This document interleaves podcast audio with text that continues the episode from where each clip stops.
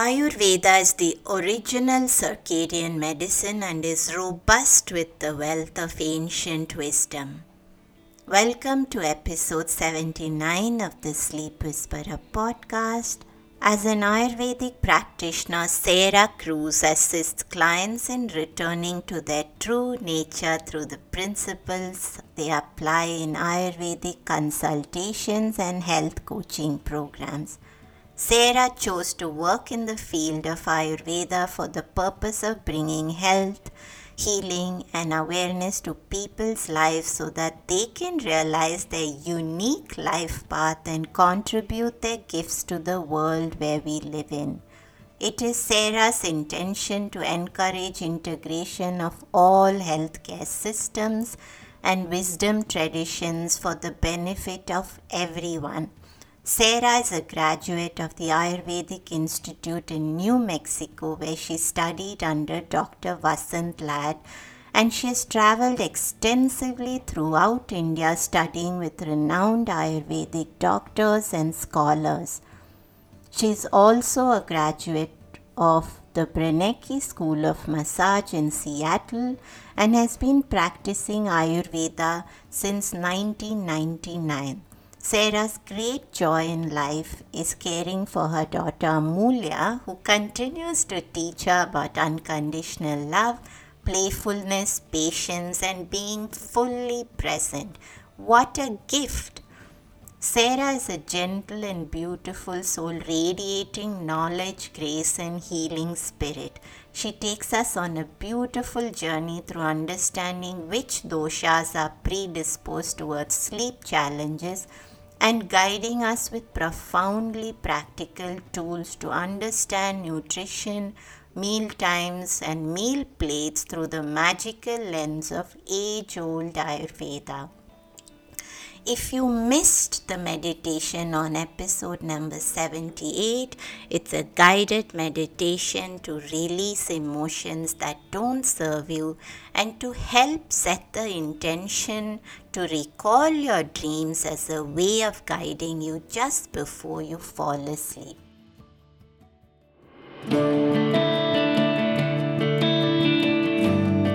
Hey everyone, I'm Deepa, light functional medicine practitioner, author, and yogini, and you're listening to the Sleep Whisperer podcast, the only sleep podcast with conversations and meditations. I'm on a mission to share profoundly insightful sleep conversations with global visionaries that merge together functional medicine and ancient wisdom. Breathe in bliss through weekly guided meditations and let yourself enter the land of dreams. Together, let's unravel the pieces, get to the roots, and understand the right tools to transform your sleep completely. Through this podcast, I want you to dream the best version of yourself. It's time to regain hope and begin your sleep journey. Sarah, welcome to the Sleep Whisperer podcast. It's a pleasure having you, and I'm always thrilled to be having conversations with other women and especially other mummies I think there's just such a harmony in that energy when two women speak. And that's not saying I don't enjoy the conversations with my male guests, but it's just something very special. So I'm looking forward to a conversation. And always, since the whole podcast is that intersection between uh, functional medicine and ancient wisdom. One of my favorite areas is actually that ancient wisdom with yoga, Ayurveda. And today we are speaking about Ayurvedic nutrition and sleep, which I've been wanting to speak about for so long. So it was actually uh, almost fortitude that you landed in my lap. Uh, so, welcome, Sarah, first of all. And let's get started with just knowing. I know that you said that um, your husband is Indian, but I'd love to know is that what triggered your Ayurvedic path? What brought you into Ayurveda? Thank you so much for having me as a guest today, Deepa. I'm so delighted to be here to share about Ayurveda. So, my path started when I was 19 years old And I was really drawn toward natural healing modalities. I was looking at naturopathic medicine, homeopathic, herbal medicine. And then by fate, by destiny, I met an Ayurvedic doctor in Seattle, and he illuminated the path of Ayurveda for me. And what happened is I realized everything I love about healing was contained in one package herbal medicine, nutrition, meditation, yoga, all these things were in one ancient healing tradition. So I knew right then that I was on this path. And then I ended up going to Albuquerque, New Mexico to study with Dr. Vasant Lad, who's originally from Pune. And he's been one of the forefront teachers and experts of Ayurveda in the West for the last 30 years or so. So I feel so blessed to have studied with Dr. Lad and then my further studies brought me back and forth to South India primarily to study with different doctors and teachers. So I'm so, I feel so blessed to have been given this knowledge to share with people. I so hear you about the blessing of knowledge, Sarah, because I think that's one of the main tenets of Eastern ancient wisdom is to always have gratitude that you're the instrument and you're just, uh, the gurus have blessed you with the knowledge. And I think that just goes such a long way, not just in terms of us feeling humility and not being borne down by ego. Uh, but also even for the people that we work with because there's something as if there's the essence of thousands of gurus guiding that light which we try to shine upon all the people that we try and help. So it was so beautiful to hear you say that. And i know that you've had a lot of experience working through ayurveda and especially working out those sleep challenges. And could you first just tell us a little bit of what have you seen in your practice typically and uh, what does that just highlight for us what that points towards in terms of Ayurvedic roots? Absolutely. So I've been practicing for about 22 years. And I have to say, over time, I've seen more and more people struggling with sleep. In fact, about nine out of 10 of my clients list sleep as one of their top three health concerns. So it's at the foundation of everyone's health, but it's really at the forefront of imbalance and disease I'm seeing these days. Um, and so Ayurveda gives us daily practical tools to bring balance based upon our unique constitution. And once we have this understanding of our constitution and a deeper self knowing, we can go about making lifestyle choices and changes that support that for the whole life. And as we lay this foundation, things like sleep and digestion, energy, mood, and hormones get balanced. But one of the first things I see come back into balance is sleep uh, for people when they start to sync back up with the rhythms of nature, like these ancient uh, traditions of Ayurveda and yoga. They teach us that the key to health is syncing up the individual with the rhythms of nature. So we all have heard this term circadian rhythms, right?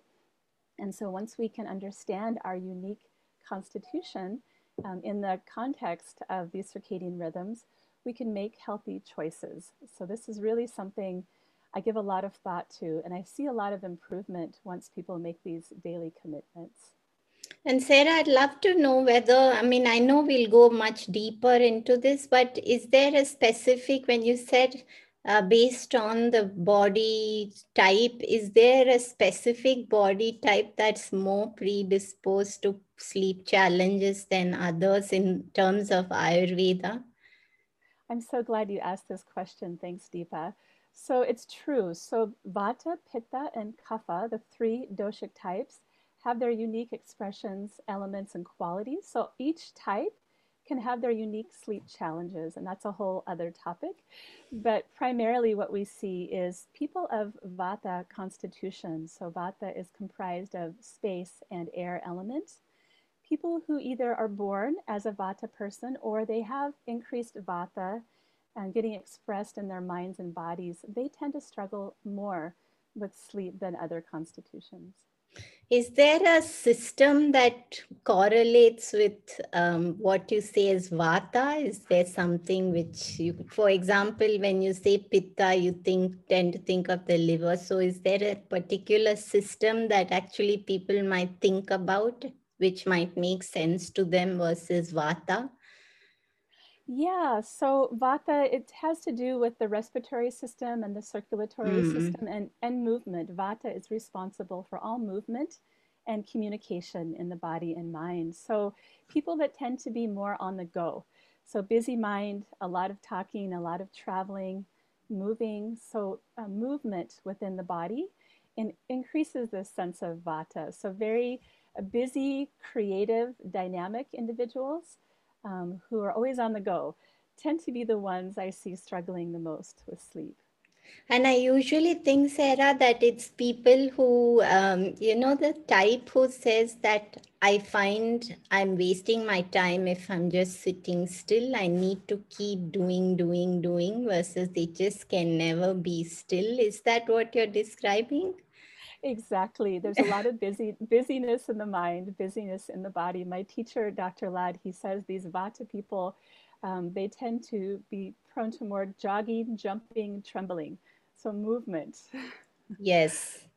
Uh, so let's break down what are all the areas that you feel from the perspective of Ayurveda, of course, which you would put down as root causes of why people develop sleep issues or are unable to get over their chronic sleep challenges. And uh, if you could break that down in as much detail as possible for us that would be great. Absolutely. Yes so as i was mentioning before how ayurveda looks at the unique individual and keeping the individual in sync with the rhythms of nature and we are creatures who thrive when we can sync up with nature, go to bed at, at the same time, wake up at the same time, eat meals at consistent times. But what I find in our busy world that has so many demands, so many expectations and duties, that many people tend to spread themselves too thin.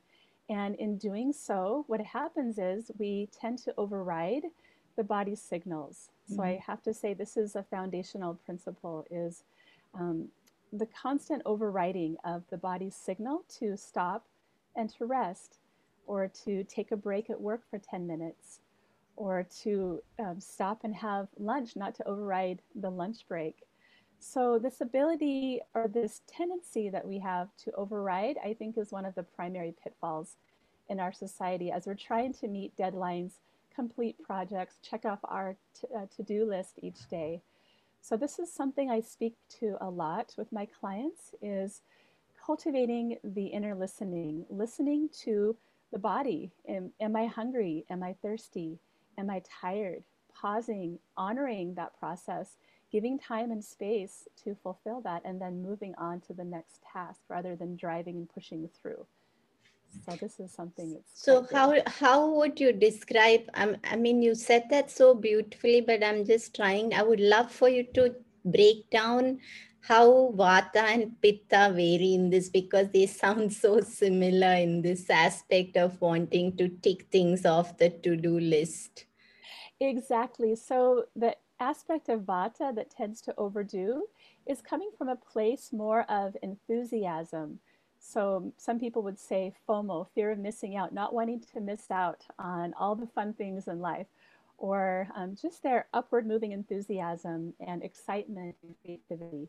So that's more about Vata, and then Pitta tends to be very passionate and driven and goal oriented. They're committed to reaching the goal at any cost, even if that's their sleep or their health.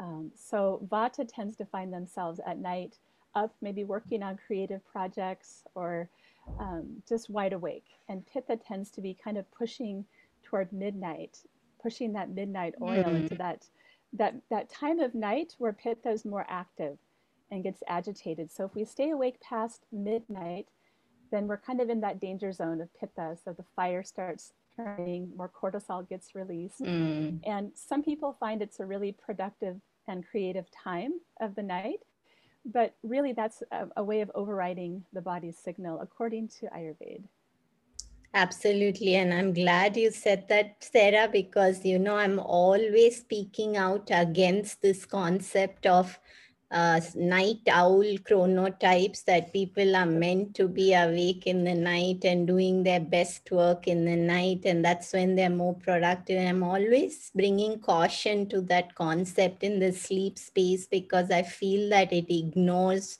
underlying physiological imbalances which lead somebody to behave as if they were a night owl. And i'm so respectful of this ancient belief that you need to be as much in sync with the earth's biological rhythm as possible so i'm glad to hear you say that but before we jump into uh, ayurveda and nutrition does that mean the kapha people never have sleep issues yeah, I was thinking that we should talk about the kapha. Sometimes yes. they get left left out in this topic. So kapha tend usually kapha does not have sleep trouble in the sense of having difficulty falling asleep. If anything, they have a tendency to oversleep. Um, mm. I find unless there's a vata or pitta imbalance at play as well. But true kapha constitution, um, if they get, get past seven or eight hours of sleep, they start to get feeling heavy sluggish and dull in the body and mind. Mm. Their metabolism can slow down. So they're a little on the opposite end. And so kapha is made up more of earth and water element. And so these types tend to biologically need a little less sleep than pitta and vata counterparts. So, would you say that they might actually benefit from something like setting an alarm and not allowing themselves to stay longer? Because, you know, a lot of times we discuss that it's probably not very healthy to wake up with an alarm because it jars you in the morning and you want to gently get into your day. But this sounds like a space where that might be actually a way to therapeutically prevent that oversleeping and the lethargy that comes with it. Absolutely. If any of the constitutional types were going to have an alarm clock, I would say kapha, because they can go on sleeping through the sound of the roosters outside or sound of family members. So an alarm clock with music is a good idea for kapha. mm, beautiful. I love that tip. I'm going to give that to all my kapha clients out there. Yes, and Deepa, this brings up another point. I just want to share my number one sleep tip with all my clients. My number yes. one thing that I suggest in terms of syncing up with the cycles of nature and balancing hormones, energy, and digestion as well, is to commit to a regular sleep time, bedtime being the same time most nights. And we have busy lives. Sometimes things change. We get invited to go out or we're traveling, and that can get thrown off. But in our day to day life, if we can commit to a regular sleep time, then our hormones get rebalanced and every system in our body starts to thrive. And I'm a little less strict with waking time. I feel like um, Pitta and Vata sometimes need a little bit more rest in the morning. Mm-hmm. So sometimes honoring that natural waking time is appropriate, yes. except for Kapha, they can go ahead and set their alarm. Yeah, that's a beautiful differentiation, Sarah. And I must share with you that before COVID and the lockdowns happened, I would have, I would actually travel about 50 kilometers into the city very early in the morning by three or four in the morning for work. And uh, and it went on for about 20 years and i would always find myself very restless and um, I couldn't just wind down at night. I would take so long to fall asleep. And then when the lockdown happened, I just decided to quit all of that and just said, I'm going to let my body wake up whenever it's ready to wake up. And I can't tell you what a difference it made in terms of everything losing weight, productivity during the day, digestive health, everything just turned around so beautifully. So, uh, I think that what you meant about, you know, let the Vata Pitta get their time to sleep is so critical if that's possible. But of course, I do want to be sensitive to the fact that many people don't have that luxury. Sometimes they do need to wake up and get going to their work. And that's all the more challenging during these troubling times that we are in today. So I don't, I want to be sensitive to that as well. But maybe they could go to bed earlier uh, and that's what you're saying. Just allow them to get the enough sleep that they need. Yes exactly um, so let's actually jump into how can Ayurveda help sleep issues. But I'd like us to spend most of our time talking about nutrition and how does this vary for the three doshas. So overall, how would Ayurveda start to help someone who's, I mean, there are people struggling with chronic sleep challenges for almost two decades. Yes. Yes, and so the first thing that I was talking about earlier, that would be the, the main recommendation, commit to regular bedtime and have semi-regular waking time. And then another cornerstone of health to support the whole system and including sleep is having regular meal times. For example, not having lunch one day at 12, the next day at 3, but yes. within an hour because our digestive um, enzymes affect our hormonal balance as well. So digestion and regular meal times is very key. Um, so those are two main points. And, and before you go further, Sarah, I must stop you because I want to ask you, is there a specific time when you're saying go to have a regular time to go to sleep? Is there a time that you suggest don't cross this time because there's so much out there. As i said the night owls that some people can sleep at if they're sleeping midnight to 9 a.m it's perfectly fine. So what are your thoughts on time exact time?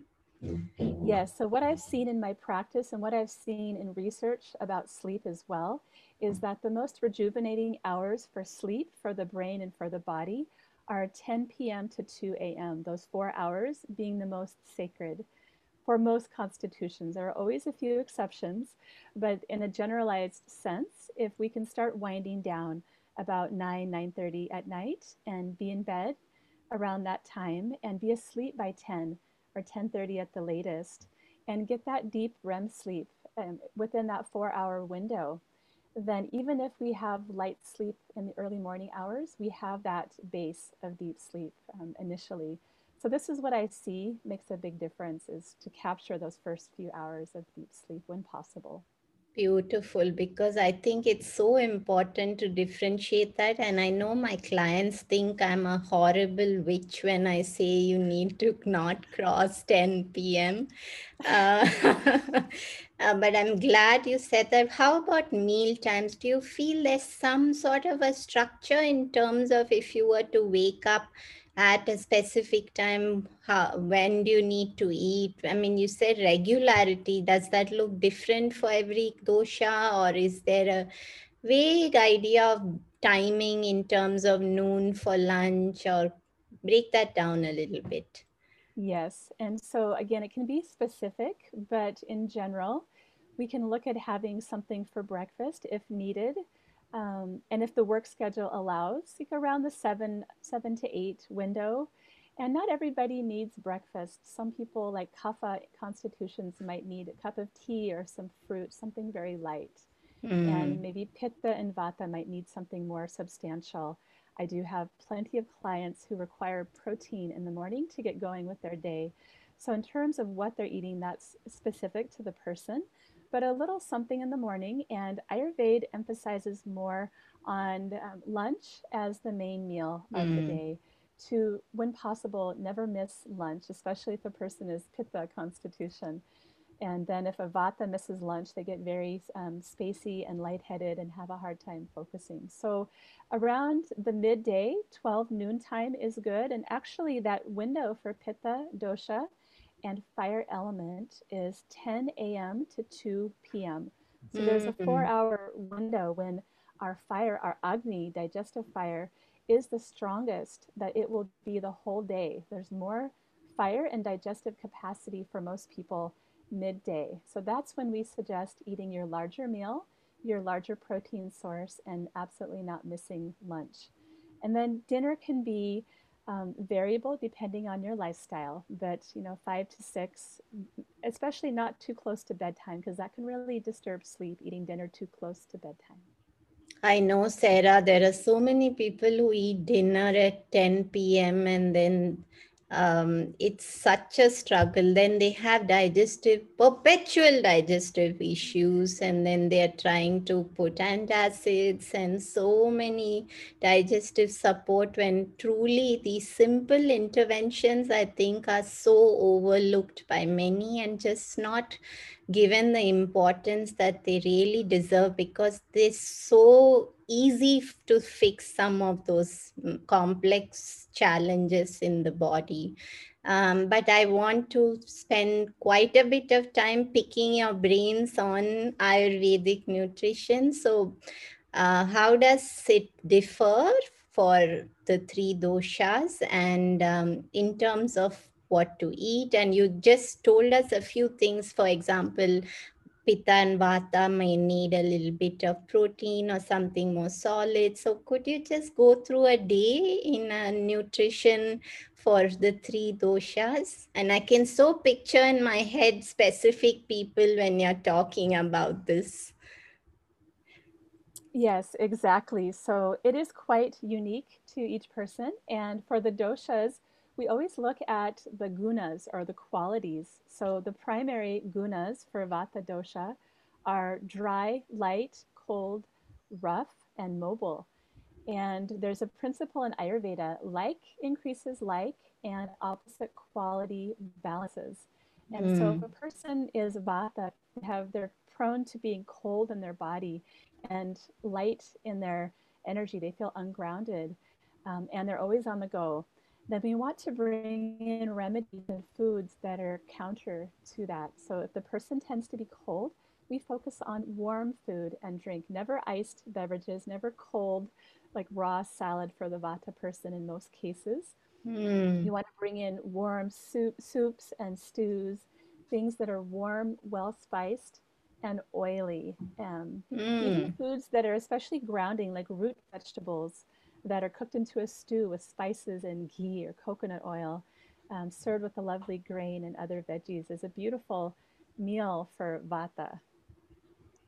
And then for pitta, um, we look at the other uh, qualities. Pitta is quite different in terms of gunas for um, their doshas. So we look at oily, sharp, hot, and light. And so for pitta constitution, sometimes they tend to like the deep fried spicy foods. These are exactly the kind of foods that can throw them off. If they go on eating like five star spicy, you know, Indian, Thai, Mexican food, you know, the chili type of food, they oftentimes love it, but it can cause aggravation or inflammation in the system, and that can keep them up at night. Mm. And so, opposite of those qualities are going to be cooling and and more softer and less oily um, qualities. So we bring in fresh fruits and vegetables. A lot of coconut is typically mm. wonderful for pitta, either coconut oil, coconut milk, or shredded coconut. Lots of greens, so green leafy vegetables, um, cilantro. Um, so there's there's a lot of focus on cooling the pitta fire. So, what would happen if someone were both Vata and Pitta because these seem so oppos- opposite to each other, and that can be a struggle to figure out what do you really need? Yes, and this is a really good point because oftentimes people have two doshas at play. Say that they're Pitta constitution, but now Vata is elevated. So mm. Dr. Dr. Lad teaches us that Vata can push Pitta and the picture you can imagine is, you know, blowing breath on a flame or fire. That flame gets bigger with the breath. Mm. And so air gives rise to fire. And if we can calm vata oh. in the body, oh. then we then the inflammation will come down. Beautiful. So, yeah. So vata, yeah. So then what you're saying is when both seem imbalanced, it's always good to focus first on calming down the vata. Absolutely. Uh, and one would think the other way because I know a lot of people who are like that who actually focus on the cool, cold, raw smoothies and salads in an attempt to cool everything down. Yes, and if they're focusing on cool salads and smoothies, but they have vata imbalances, it can kind of backfire. So if we can identify some pitta imbalance and vata, then we really treat both. But the secret way to treat that is to pacify vata. So I love food, that. I love food. that. Yeah. um, so, is there um, something um, which it changes if there are sleep challenges? Is there a specific way to eat which helps to restore? So, I'm assuming this might then be more a Vata style meal to help.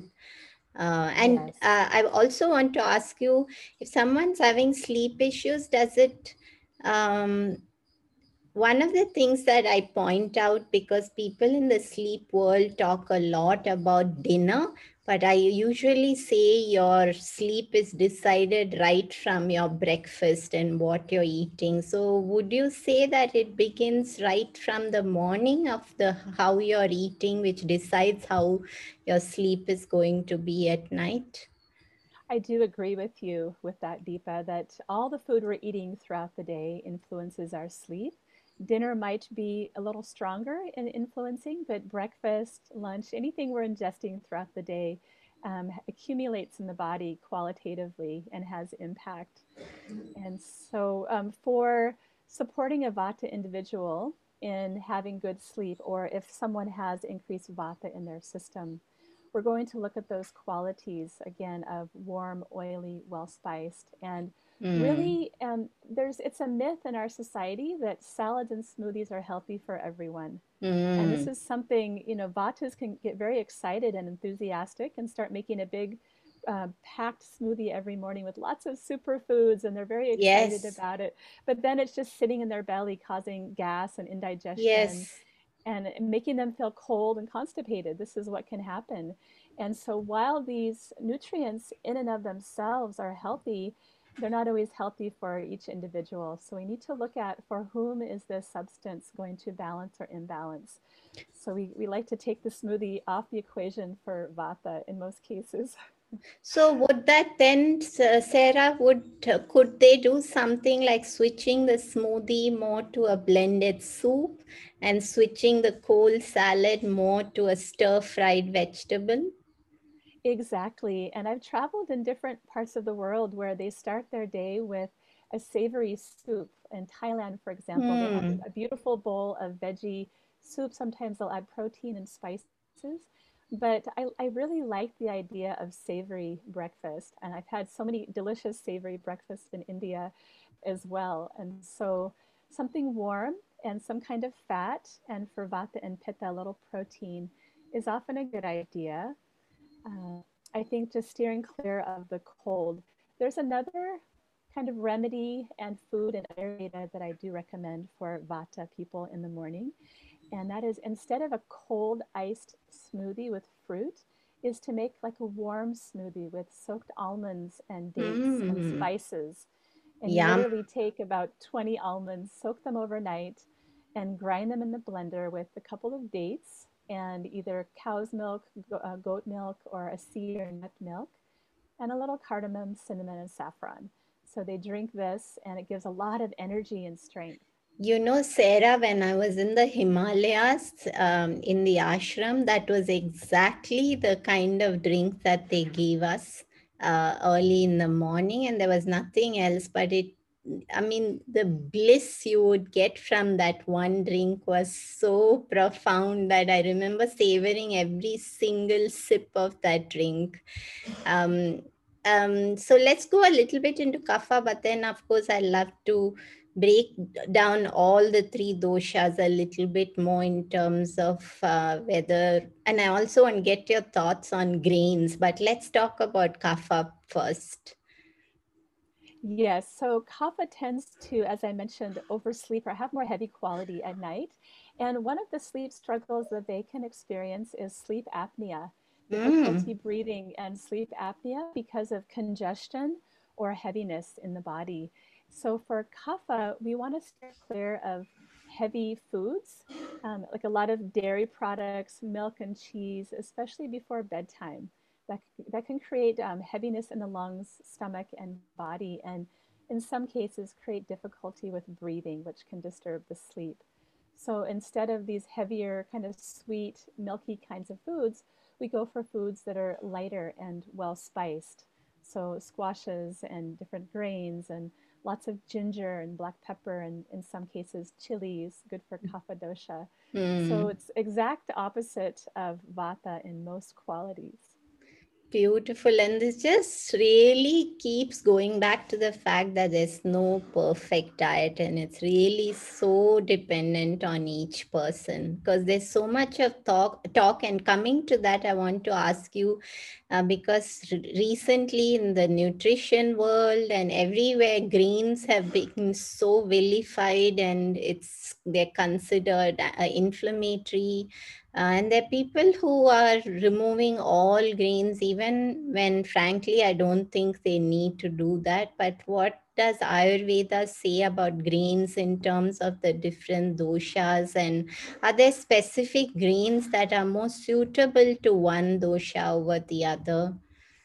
Yes, wonderful question. So, again, um, for whom is this substance or grain appropriate?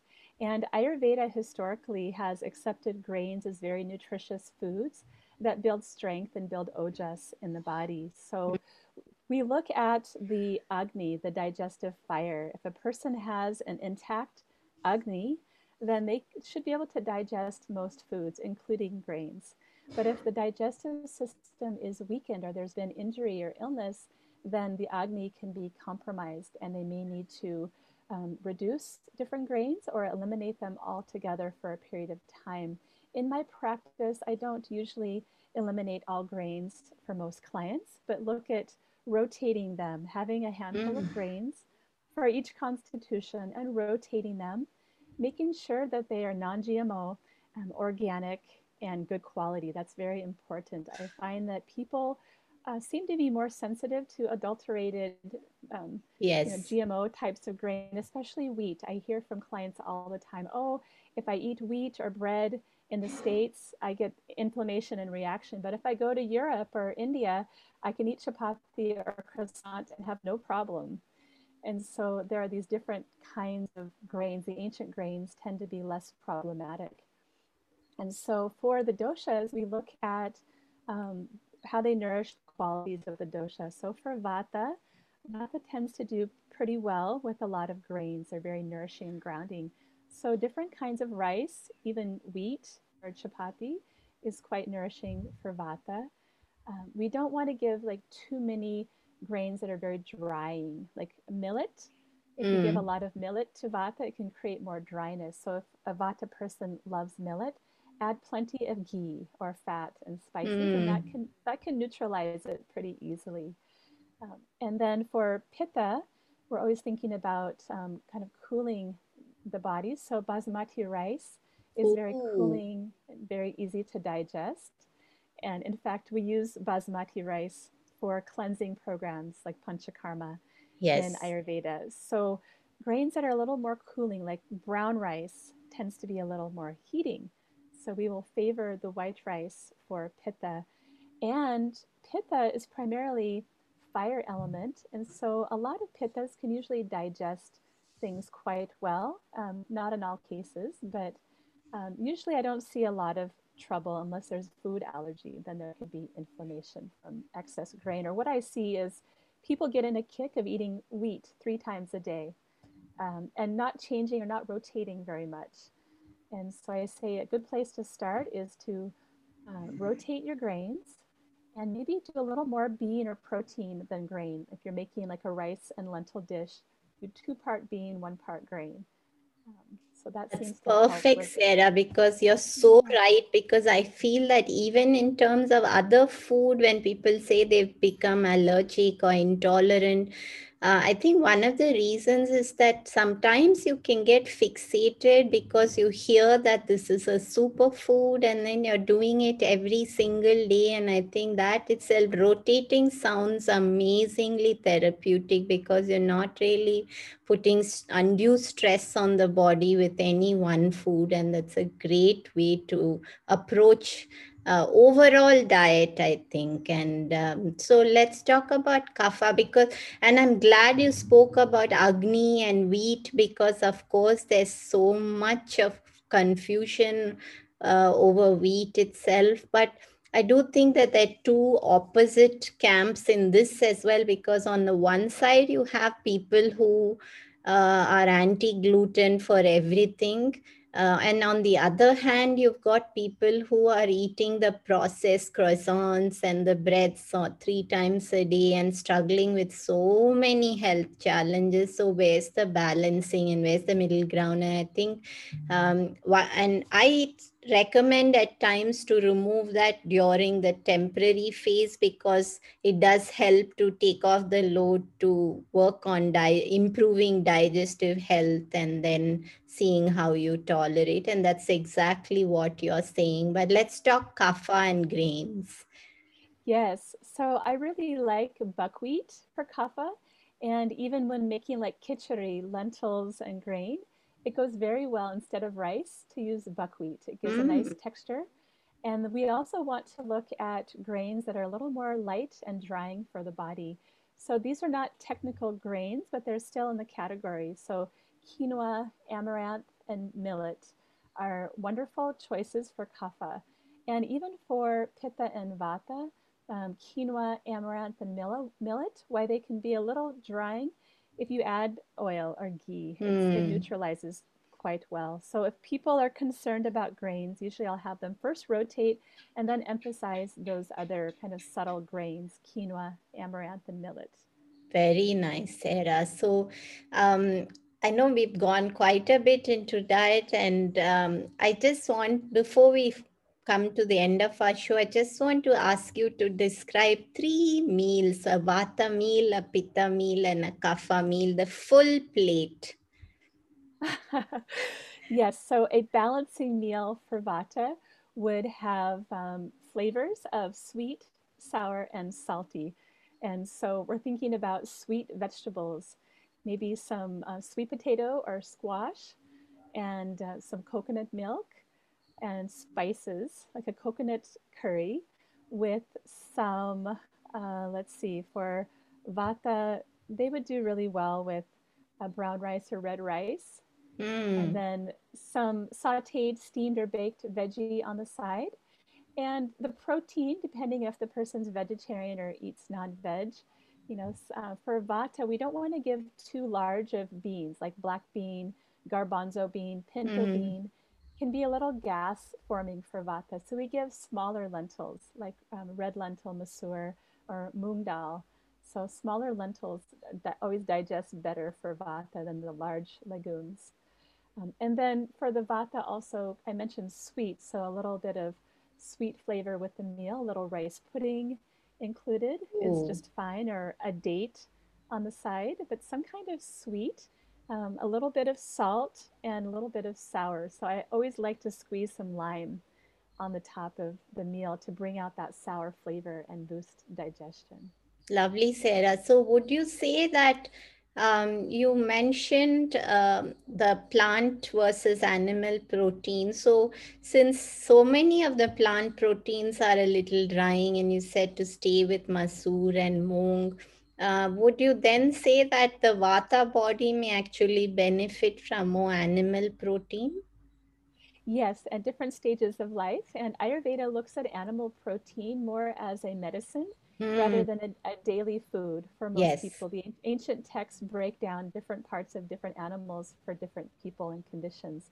So Vata tends to go toward losing weight easily. We want to build strength in the body. So for Vatas, some animal protein a few times a week at different times in life can be appropriate.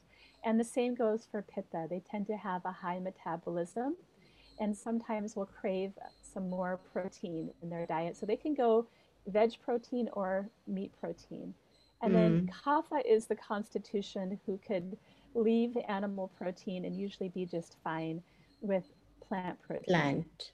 Lovely. Um, so, but so, the yes. ideal the ideal diet or meal for a pitta would be lots of fresh veggies that are lightly sauteed or stir fried or roasted, um, and some kind of bean um, or animal protein, like a bowl, like we call it Buddha bowl. Mm. So you mm. have your maybe basmati rice and you have your um, bean. It could be garbanzo bean kind of dish and then some sauteed veggie, seasonal veggies. We always focus on what's in season where we live when possible.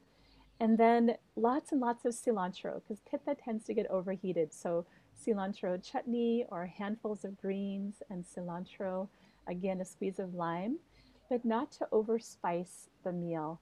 Um, mm-hmm. Um, where vata does well with more spices. Pitta should keep it more neutral, like cumin, coriander, fennel, and cilantro. Lovely. Beautiful. And if pitta gets overstimulated, then they get inflamed, and that can really affect their sleep. So we really want to emphasize cooling. One way to do that quickly is to add one spoon of ghee to the Buddha bowl for the pitta. And if they get uh, imbalanced, they also get very angry, and that can make life unpleasant for themselves and everyone around them yes, because they can they experience conflict when they're out of balance, and then they can be up and stewing about it, worrying about it, getting upset. And so, ending the day in a peaceful way is important for Pitta, and the way they eat absolutely impacts that. And then for Kapha, uh, we can have some other vegetable choices. So they they do fine with kind of rougher vegetables like some broccoli or cauliflower and cabbage, also stir fried lots of ginger. Ginger is my favorite spice for mm. kapha. Just handfuls of chopped ginger, fresh turmeric, um, spice, and um, such as quinoa or buckwheat, or even a khichdi, so lentil and grain dish. Mm. Um, not too much sweet flavor. We want less sweet for kapha and more spicy for them. And with all doshas, we talk about sipping a warm liquid or room temperature tea with the meal, not to gulp ice water or end the meal with the big glass of water. Lovely, Sarah. And I know that we've already spoken for so long, but um, I'm going to keep you for a little longer because I want to ask you about dinacharya, herbs, oil, pranayama, because you had mentioned all of that in the context of sleep. So could you just give us a little overview into that and then we can get to the end of our show? Maybe have you back later to discuss the other things we thought about. Yes, and so you're really naming it Deepa, the Dinacharya. This, this is our daily routine, what we do to take care of ourselves, our self care practices. And we hear this term self love in our society so much. In Ayurveda, the way we cultivate self love is through self care, commitment to our daily care, our daily Dinacharya. So, what we do to take care of ourselves. So, morning practice, such as waking up, you know, earlier and brushing teeth, getting going, having some warm water, uh, maybe water soaked overnight in a copper cup, mm. or drinking a glass of warm lemon or lime water, and doing some gentle pranayam and yoga asanas, or maybe going for a walk in the neighborhood.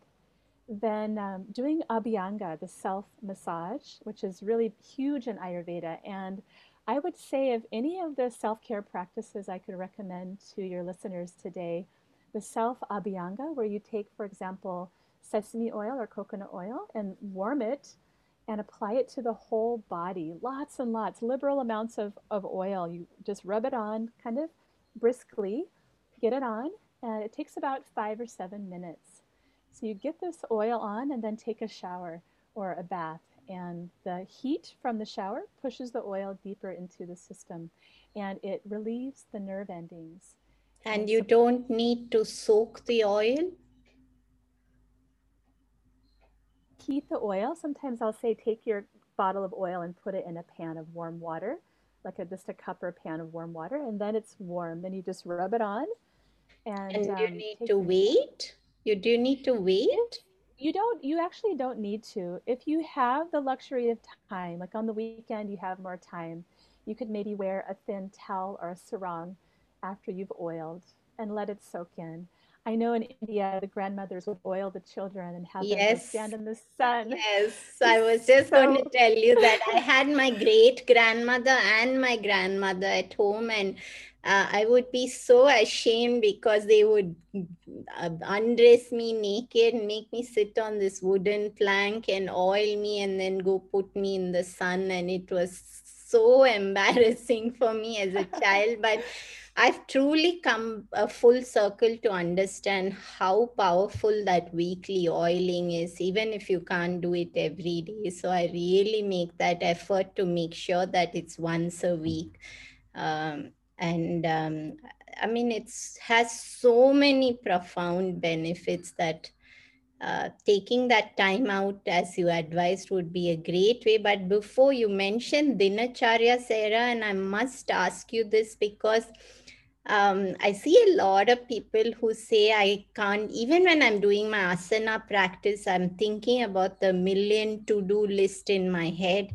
And one of the things that I noticed about those people is that uh, they don't have limitations for scrolling social media. Uh, so, for example, um, I have a strict rule for myself that by 5 p.m., my phone goes into airplane mode. No one can reach me.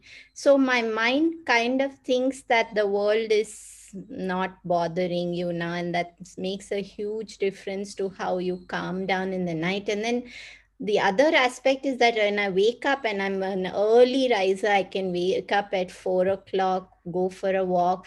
I don't check social media, emails, or phone until I finished my walk in nature and expose my eyes to natural light. And then I come and start getting into the day. And I think that makes such a difference. So, I just wanted to share that quickly in the Dinacharya as well, because it's something that people just don't give enough importance to, but it can be a game changer in terms of that restless energy that you spoke about.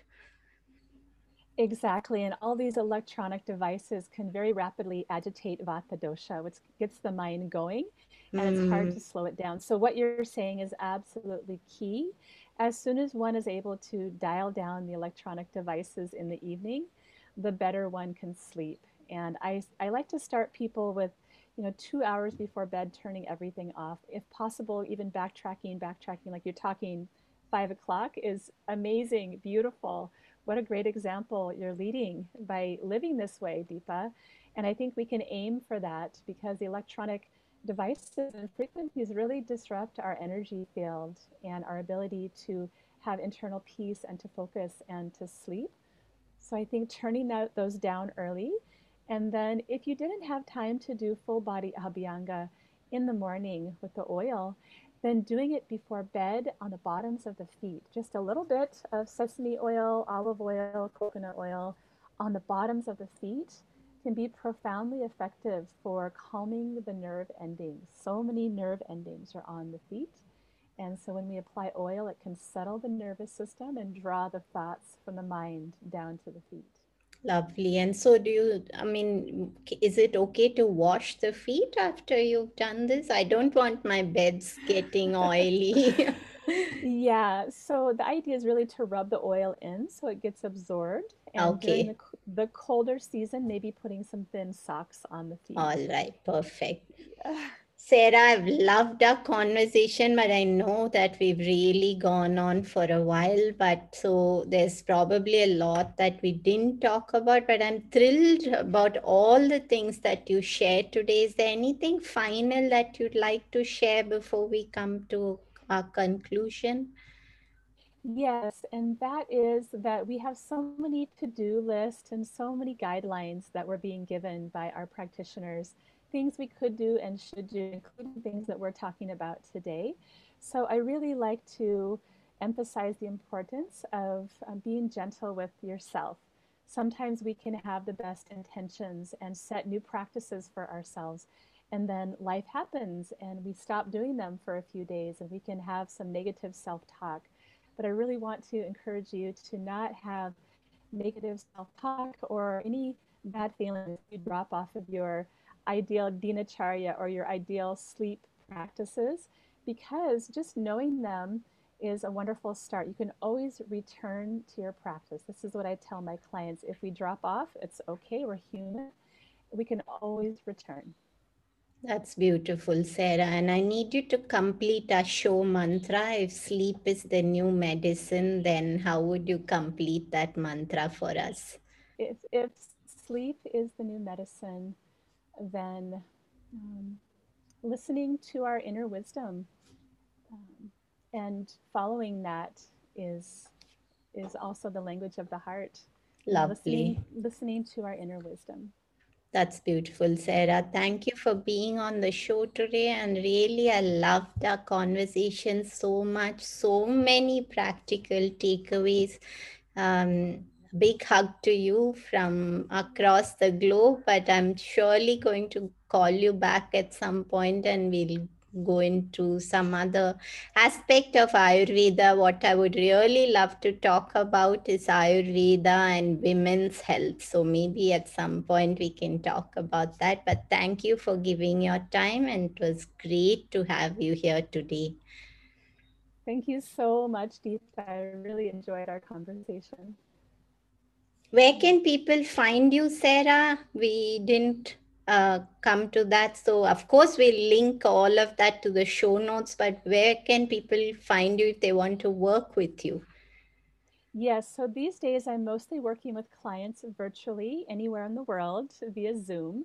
And so the main offering I have these days is a three month Ayurvedic health coaching program where I support people in returning to optimal sleep, digestion, energy, and hormonal balance especially women around women's health. Um, Lovely. my focus. And then if someone just needs a few areas of support addressed, then I offer a long distance Ayurvedic consultation via Zoom. And that can all be learned about on my website, which is embrace ayurveda.com. And then I have a Facebook group that anyone is welcome to join where we have a community of Ayurveda enthusiasts and that is just um, Embrace Ayurveda Community. Lovely. You're welcome to take a look there.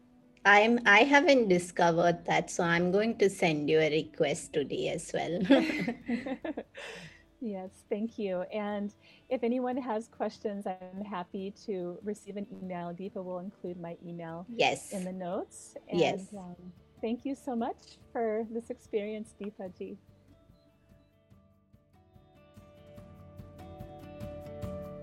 Hi everyone, I hope you enjoyed the show today. Just a reminder that this podcast is for information purposes only. It is not a substitute for professional care by a doctor or otherwise qualified health professional. This information is provided on the understanding that it does not constitute medical or the professional advice or services. If you are looking for personal help on your health journey, do seek out a qualified professional. Please do make your own healthcare decisions based upon your research and in partnership with a qualified healthcare professional. It is in no way intended as medical advice or a treatment or cure for any condition. Be sure to always directly work with a qualified practitioner before making any changes to your diet or lifestyle that may feel out of your realm of comfort or understanding. If you are looking for an allied functional medicine practitioner, do seek out more information on www.phytothrive.com.